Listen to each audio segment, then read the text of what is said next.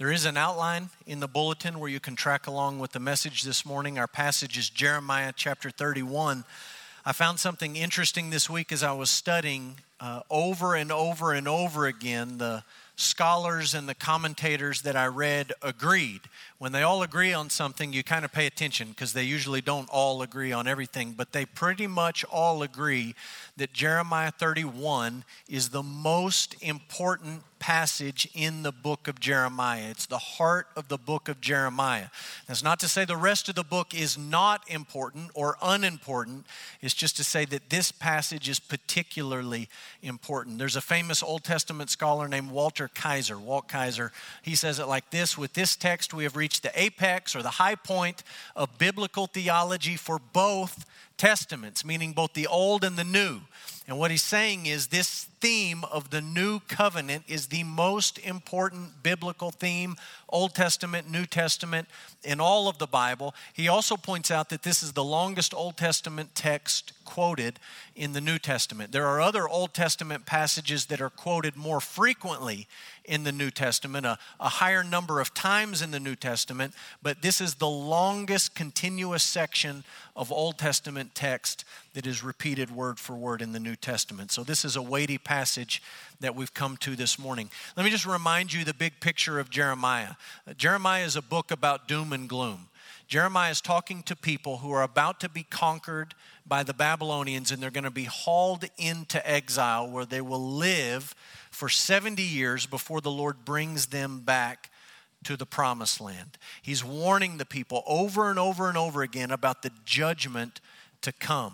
And before we get into our passage and we start to work through some of these verses, I just want to remind you that's the big picture context. Let me remind you of the immediate context, because we aren't going verse by verse in Jeremiah. We're sort of going section by section. And so let me sort of give you some of the immediate context. Jeremiah 28, 29, and 30. Those three chapters go together along with 31, but 28, 29, and 30, they wrestle with the question, how long will the exile last and when will God restore his people? That's the question that he's talking about, he's wrestling with. How long will the exile last? Some of the false prophets say 6 years. Jeremiah has said 70. And when is God going to bring the people back and restore them? What's that going to be like when it happens? You remember, as we've talked about, Jeremiah is a prophetic book. It has a lot of prophecy. Jeremiah looks to the future as he's delivering these prophecies, and he just sort of scans the horizon. It's like looking at a mountain range from a distance. All you see is peak after peak after peak after peak, and they all look very close together. But when you get up on those peaks, you realize they're separated, all right? These are three peaks as Jeremiah is scanning the prophetic horizon in chapters 28, 29, and 30. Some of what he says is prophetically fulfilled after the people spend 70 years in exile and they come back to the land. Some of what he's describing is fulfilled then. Some of what Jeremiah says in these chapters is fulfilled in the life, death, and the resurrection of Jesus. So it's a later fulfillment. And some of what Jeremiah talks about in these chapters, in this section, will not be fulfilled until the return of Christ and the establishment of the new creation, the new heavens and the new earth. So there's multiple prophetic fulfillments out there, and he's looking across this mountain range. He's describing them one after another, but there's time and there's distance between these fulfillments. Now, our passage is Jeremiah 31. If you look at the first part of Jeremiah 31, which we're not doing this morning, you'll find Jeremiah using several metaphors to describe the relationship between God and his people. So one of the things that he says is, God with his people will be like a husband who loves and cares for his bride. That's a metaphor describing their relationship. He says, God will be like a father providing for his son. God is the father, Israel is the son. That's the nature of the relationship. He says, God will be like a shepherd who will protect his flock. And he's saying all of these things to God's people for a very important reason. They are about to be sent into exile, out of their home, away from the temple in Jerusalem, because they're idolaters. They've turned from the Lord. They've forgotten who the Lord is and what he's like. They've chased after all the other gods and goddesses of the nations around them. These people don't have a true, accurate understanding of who God is and what their relationship is like. And so Jeremiah is laying it out, and he says, this is how you need to think about the Lord. Don't think about him like Molech, who asked you to sacrifice your children in the valley of the son of Hanam. That's not what God is like. He's like a husband who loves his wife, like a father who's protecting his son or providing for his son. He's like a shepherd who's providing for and protecting his flock. This is what he wants the people to think about God as, and when they think about the relationship that they have with him. Okay, one more word of context. Our passage looks past the end of the exile, past the return of God's people to the promised land.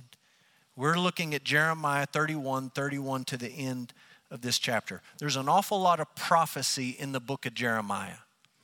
The vast majority of the prophecy in Jeremiah was actually fulfilled in the 5th or 6th century BC when the people went into exile and they came back 70 years later. Most of what he predicts, most of what he prophesies about was fulfilled then. Some of it was fulfilled in the life, death, and resurrection of Jesus.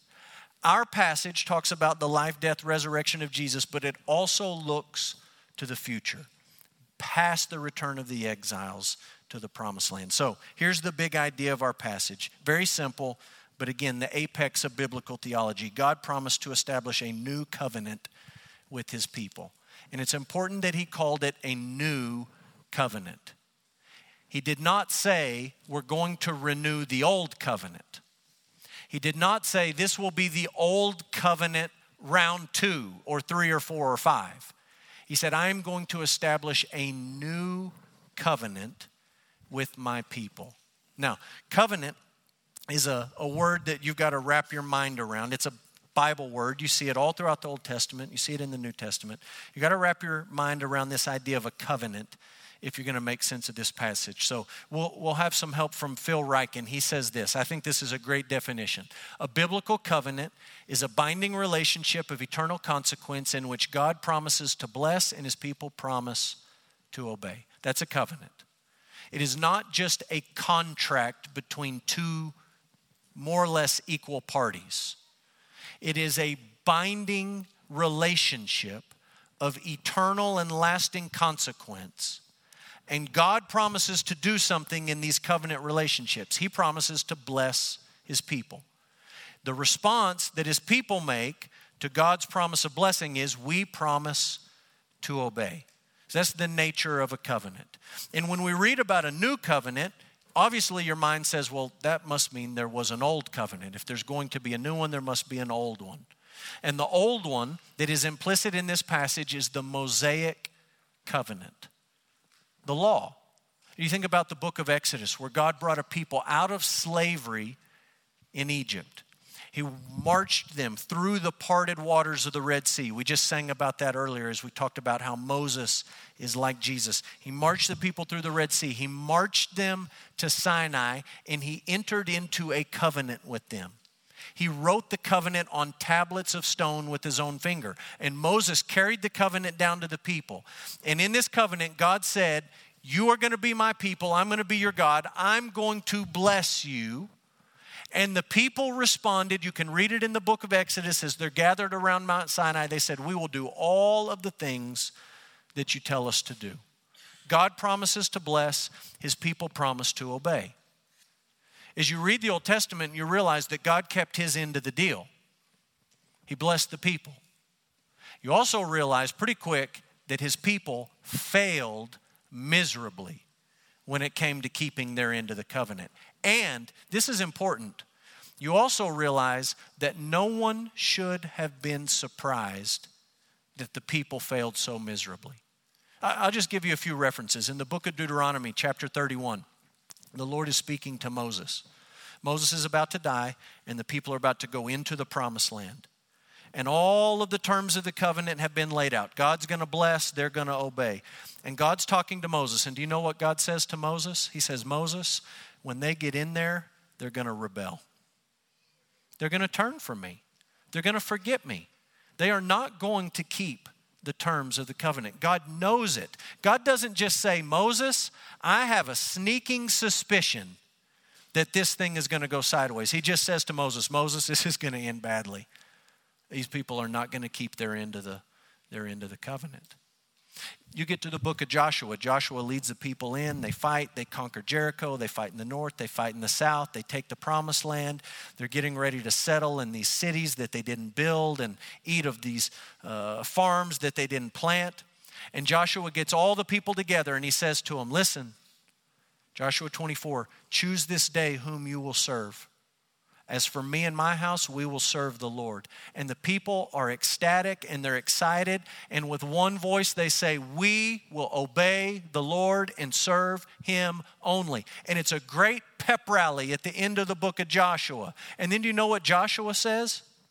He pours cold water on the whole thing and he says, you can't do it. God brought you in here. God kept his end. But he literally tells the people, you are not able to serve the Lord and to keep your end of the covenant relationship. You don't have the ability. Moses knew this. Joshua knew this. Nehemiah knew it. Nehemiah is one of the men who, after these Jews in Jeremiah go into exile, Nehemiah will bring some of them back. The city had been destroyed, and Nehemiah came back with some of these people, and they rebuilt the wall. They made a nice wall around the city, and Nehemiah said, okay, look, we broke the covenant, and we spent 70 years in exile. Let's not break it again. And he gathered all the people together, and they wrote the covenant out on paper, and they signed their names on it, and they said, we're going to keep the covenant. And the very first two things they said they would not do, we will not work on the Sabbath, and we will not marry pagan people. Nehemiah signs a document. He takes a 1-month vacation. And when he comes back, they're all working on the Sabbath and they've all married pagan people. And he gets so mad. Nehemiah gets so mad at the inability of the people to keep the terms of the covenant, to obey the Lord. He literally, this is in the Bible, he starts punching people in the face. And he starts grabbing people. I would get a pass on this one. He starts grabbing people by the hair and yanking their hair out of their head. I have never wanted to do that to you, ever. Most of you, maybe some of you. Most of you, I've never thought about that. He's punching people, and he's yanking hair out, and he's screaming at the top of his lungs, you didn't do it. Well, Moses knew they couldn't. Joshua knew they couldn't. Nehemiah learned the hard way that they couldn't. They couldn't keep the terms of this old covenant written on tablets of stone. And so Jeremiah offers some hope. And he says, the Lord will establish a new covenant. And he very specifically says, verse 32, not like the one that I made with their fathers when I took them by the hand to bring them out of the land of Egypt, my covenant which they broke. It's not like that one, but it's going to be a new one. It's going to be new and different. It's going to be better. I thought about this passage all week long. In between episodes of VBS in the morning and shuffling my kids around in the afternoon, I'm thinking about the new covenant. And I start to think about how much Americans like things that are new. We don't like things that are old. And that was the first thought that was sort of running through my head. And then I started thinking, yeah, but you know what? I know people in Odessa. And I think a lot of the people I know in Odessa, if I asked them, would actually say that old things are better than new things. So I conducted a sociological experiment. And I got on Facebook. And I got on my page on Facebook and I said, hey, I need your help. I asked you guys, all the people I'm friends with on Facebook, I said, I need your help with a question. And the question that I posed is this. What is an example of something or some things that aren't as good as they used to be? And I had some idea of what some of you might say, but I got comments all week long. People kept commenting. People had a lot of opinions about things that are not as good now, new things that are not as good as old things are. And I put a disclaimer on my post. The disclaimer on my post was, please do not be tacky in your comments. because I will delete your comment and I will block you from my Facebook life, and you and I will not be as good of friends as we used to be. That will be something I'll put on the list. You and me and our friendship will not be as good as it used to be. Most of you played by the rules. Most of you. Some of you said this, the Dallas Cowboys. And I take great offense at that comment. We have our quarterback this year. He's back. He's got a fat wallet, and we're going to win the Super Bowl, and you are going to repent in just a couple of months when Dallas Cowboys win the Super Bowl. So that was one answer.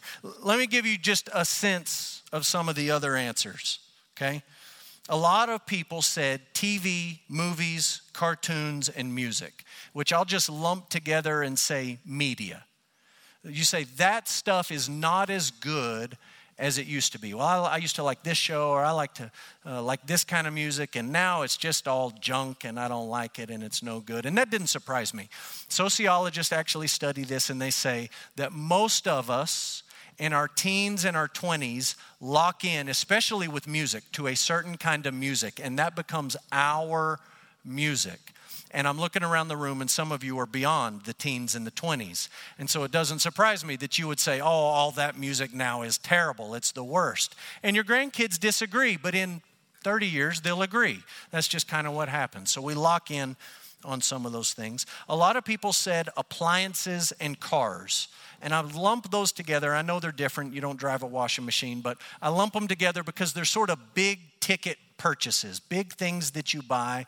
And people said, oh, back in my day, you'd buy a car and you'd drive it for 800,000 miles. You'd buy a washing machine and it would last forever. And so a lot of people said these things are not as good as they used to be. I like the old ones better. By the way, if you search through the comments, one of my friends is an appliance salesman, and he said, you're all full of it. And he said, no, the old is not better than the new, and he took offense at that. But a lot of people said these things are not as good as they used to be. A lot of people, this is sort of a big category of several things, said manners, loyalty, ethics, and customer service are not as good as they used to be. And my guess is if you've gone out to eat in Odessa lately, you're nodding your head. You're like, yeah, we went out to eat yesterday, and it wasn't like it used to be, or it wasn't like I remember it being. And a lot of you are more mature, and you're nodding your head saying, yeah, these things are terrible now. These things are the worst. They were so much better when I was a kid. And the kids these days, they're terrible at this stuff. And I would just remind you, they're your kids. They're your kids, so just easy. A lot of people said schools and education are not as good as they used to be. And as I read through the comments and some of the extra things people said, I think some people meant the things that are taught in school are not as good as they used to be. And I think some people meant the way that things are taught in school is not quite as good as it used to be in the old days. A lot of people talked about communication. And almost all of those comments about communication made reference to cell phones and how people have a hard time having one-on-one personal eye contact conversations because there's this constant interruption we carry around called a cell phone, and we've got to look at it all the time, and people have a hard time communicating. So that was something people said, it's not as good as it used to be. The new is not as good as the old. A lot of people talked about food. Now, just big category of food. And I'll give you a sampling of what you mentioned. Rose's Chicken Fajitas, Coca-Cola, Ding Dongs, Pizza Hut, cereal, because there's no toys in the cereal anymore. Cheese balls. I didn't know cheese balls had deteriorated, but apparently they've deteriorated. Nestle Crunch Bars, Furs. Mashed potatoes and gravy is apparently not as good as it used to be. A&W root beer. The list went on and on and on. People saying these things are not as good now. The new version is not as good as the old version. One answer that I thought was good was patriotism is not like it was in the past. And I think it's a terrible thing. I think it's a sad thing that as a society, we seem to be moving in a direction where more and more and more people hate, just absolutely hate, and are humiliated by the fact that we are the United States of America. I'm not suggesting to you that we're a perfect nation. We're not. There's a lot of stuff in this country that I don't like at all. I'm not suggesting to you that our founding fathers were perfect men. They weren't. They had blind spots. They made mistakes. We can look back and say, they were wrong about this. They were really, really wrong. But I think we also ought to be able to look objectively and say, this isn't the worst place to live in the history of humanity, all things being considered. Our mission team's going to travel to Kenya. We have friends in Kenya. We love Kenya. But I promise you on the way back, we're going to be ready to be back here. This is not the worst place that you could find yourself living. And no, we don't have to defend everything that our nation does or has done in the past. But I think we can say a free country is a remarkable thing. And it's not a terrible thing to be proud of living in a free country. So those are the answers. And I read through the answers. There's something like 160 comments in just a couple of days. And I read through all that, and it's cars and appliances and food and manners and loyalty and customer service and TV and media and music, on and on and on and on and on, the Dallas Cowboys. And I just found myself thinking, is anything new better? Because I had a hunch that people would say all of those things. And we have this tendency to look back and to say, it used to be better then, in the old days, than it is now in the new days. Why is it that there was such an overwhelming avalanche of answers of people saying these things are worse now? The new is worse than the old. I think in part, it's because we are all prone to nostalgia. We remember things from our past. We forget a lot of the bad stuff as time goes on, and we're just nostalgic about places and things and different stuff, and we just sort of long for that in a nostalgic way. I think as Americans, we're kind of jaded because we get bombarded with so much advertisement that says, I have something to sell you that is new and improved. And at some point, you just roll your eyes and you say, it's not new or improved. It's the same thing you sold me yesterday. You just put a new sticker on the front of it. And so we hear new and we think, oh, it's not new. It's not better. You haven't improved anything. So we look at the past and we're prone to say the old is better than the new.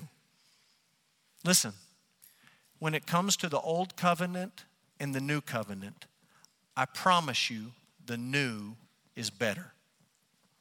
It's not a debate. We don't need to have a Facebook poll. We don't need a public opinion survey. The new is far superior to the old. In fact, there's a book of the Bible, a book we studied not long ago, the book of Hebrews. The overwhelming message of Hebrews is the new covenant is really way better than the old covenant. Why would you want to go back to the old if you could live under the new? It is so much better. This is the first place in the Bible, Jeremiah 31, where God explicitly begins to talk to his people about a new covenant.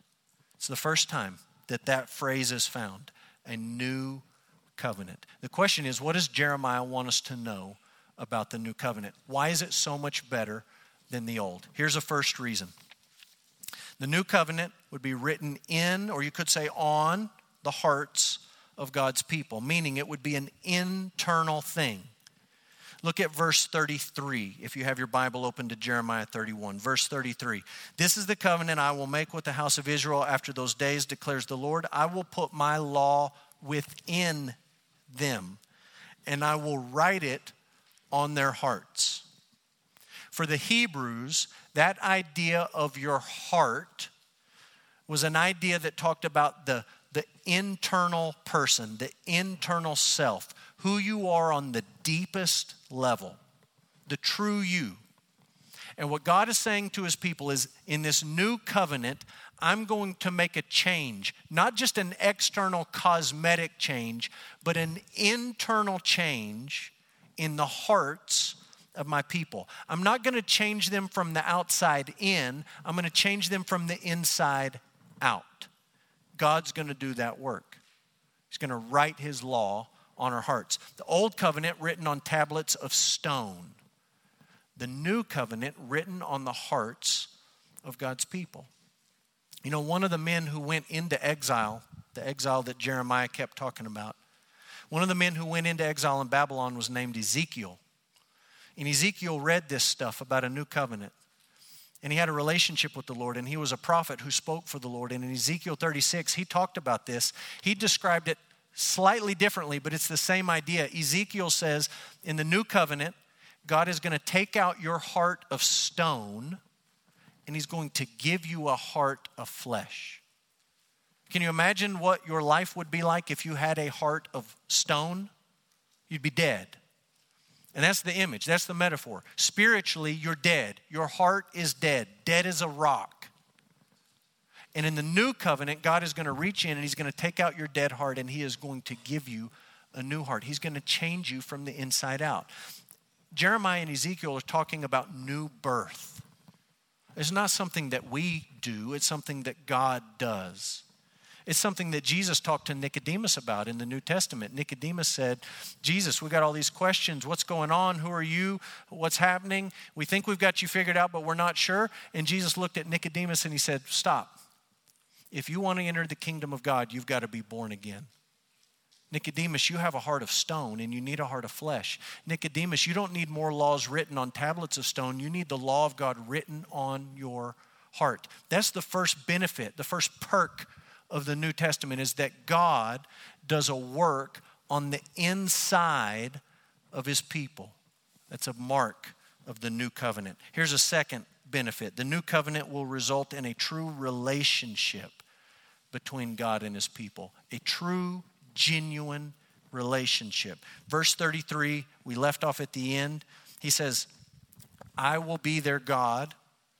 They will be my people. And no longer shall each one teach his neighbor and each his brother, saying, know the Lord, for they'll all know me. From the least of them to the greatest, declares the Lord, for I will forgive their iniquity and remember their sin no more. You understand that in Old Testament, Old Covenant Israel, people were physically born into the covenant community. And not all of those people knew the Lord. That's evident by the time you get to Jeremiah's life. There was a tiny remnant of people who actually knew the Lord. And most of the Hebrew people, most of the Israelites, most of the Jews did not know the Lord. And so there was a need for Jeremiah to say, know the Lord. You need to know the Lord. Quit following Baal and follow Yahweh. But he says in the new covenant, it's not going to be like that. Because the people who are part of the new covenant community are not physically born into it. They are born again into it. God writes his law on their hearts.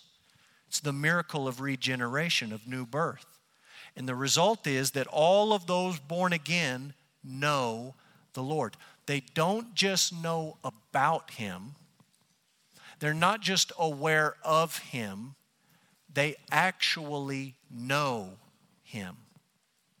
I could put some names on the screen and I could say, or you could ask me, Landon, do you know Jay Hendricks and Brooks Landgraf and Sandra Woodley, news guy, state representative, president of the university right down the street. Do you know those people? And I would say to you, well, I know who they are. I recognize them from the news and social media and the newspaper. And I think if they walked in the door and I saw their face, I would recognize them. I would know who they are. But I don't know them. And you say, well, I know them. I shook their hand once at a dinner. You might have an acquaintance with them. There might be a familiarity with them, but many of us don't know them. And some of you are thinking, no, I actually do know that person. And you understand the difference. I know that person. I have a relationship with that person.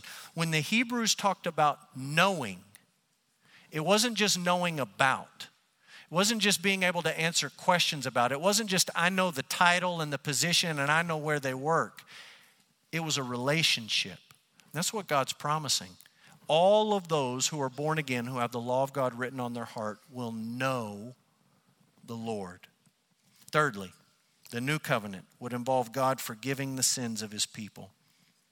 There's a beautiful gospel promise in verse 34. I will forgive their iniquity and I will remember their sin no more. God forgives. He doesn't continue to hold our sin against us. He has every right to. We are sinners. He is holy. He has every right to count our sin against us. But what he says to his people in this new covenant relationship, I'm going to forgive it. I'm not going to ask you to get even with me. I'm not going to lay out a 12-step plan where you can work your way back into my good graces. I'm just going to forgive it. He can forgive it even as a good judge, because in the fullness of time, he sent Jesus, who died as a sacrifice for sinners. If you're a believer, your sin was counted as paid for at the cross. And God, on the basis of what Jesus did for you, forgives. He forgives it because your debt has been paid. Your debt has been forgiven. He describes it in a striking way. He says, I will remember their sin no more. Some of you know the frustration of forgetting something. Forgetting a name, forgetting an event, forgetting something important, a special date. We read this and we say, what does it mean that God will remember our sin no more? Well, it doesn't mean that it's out of his memory banks. God's omniscient. He doesn't forget anyone or anything. He knows all things. When God doesn't remember, it's not like you and me not remembering. For example, when I was younger, I used to ride my bike in the summers down to my granddad's house. He lived a couple of blocks away. And baseball, when I was growing up, during the day you had two options. You could watch the Cubs on WGN or you could watch the Braves on TBS. And my granddad liked the Braves. He liked to root for the winner, so we watched the Braves.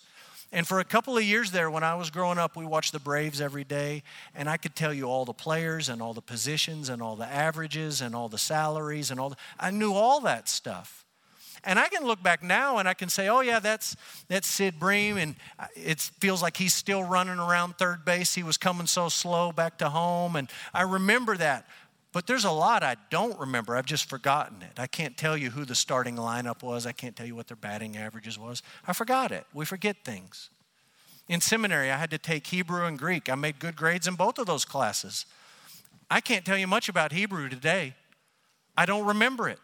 I've forgotten it. I didn't use it after I graduated, and most of it's just been in my brain and now out of my brain. And the same with Greek to some degree. You don't use something like that once you've learned it, you forget it. You don't remember it. So we forget all the time. There's things that we don't remember all the time. That's not what happens to God with our sins. He doesn't forget in the sense that he says, now wait, what was it that you did that one time? It's right there on the tip of my tongue. He doesn't forget. When he says that I'll remember your sins no more, it's tied to this idea of forgiveness. And what he's saying is, I will not count your sins against you, because they were counted against my son in his death on the cross. He forgives. Fourth, the success of the new covenant will be absolutely certain. You notice that verse 35, 36, and 37 are set apart with a different format in most Bible translations. It's telling you that this is a poem or a song of sorts. And Jeremiah talks about the fixed order of creation.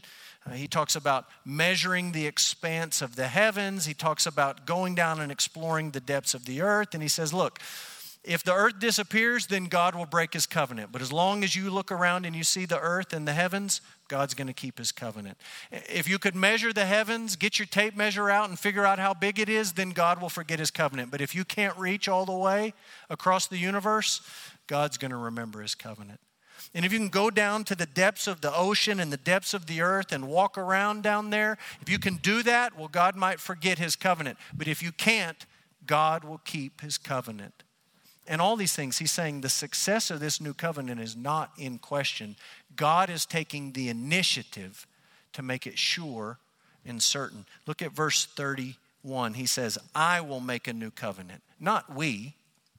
This is not a two-party agreement. It's a one party making the covenant. God says, I'm going to make the covenant. I'm going to make it with you, but I'm the one that makes it. Verse 33, he says, I will make this covenant with the house of Israel. He says, I will put my law within them. He says, I will be their God. Verse 34, he says, I will forgive their iniquity.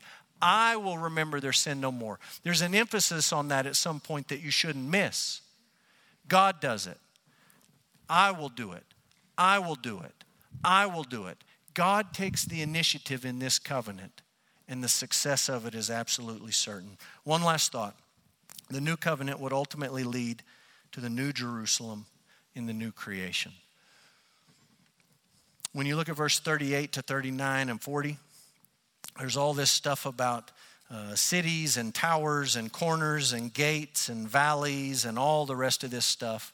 All this land will be sacred to the Lord. He's going to rebuild what's been torn down. It's a remarkable prophecy because when Jeremiah wrote it, people could literally look around and see it all. Hadn't been torn down yet. But he told them, it's going to get torn down and you're going to go into exile. And it happened. It got torn down. People were hauled off into exile in Babylon for 70 years. And then the Lord brought them back, just like he said he would. He keeps his promises. He brought the people back. They rebuilt the land. A man named Zerubbabel came back and they rebuilt the temple. A man named Nehemiah, we talked about, came back and they rebuilt the wall around the city. They rebuilt the city and it was great for about 500 years. All the way up through the life, death, the resurrection of Jesus, the city was standing, the temple was standing.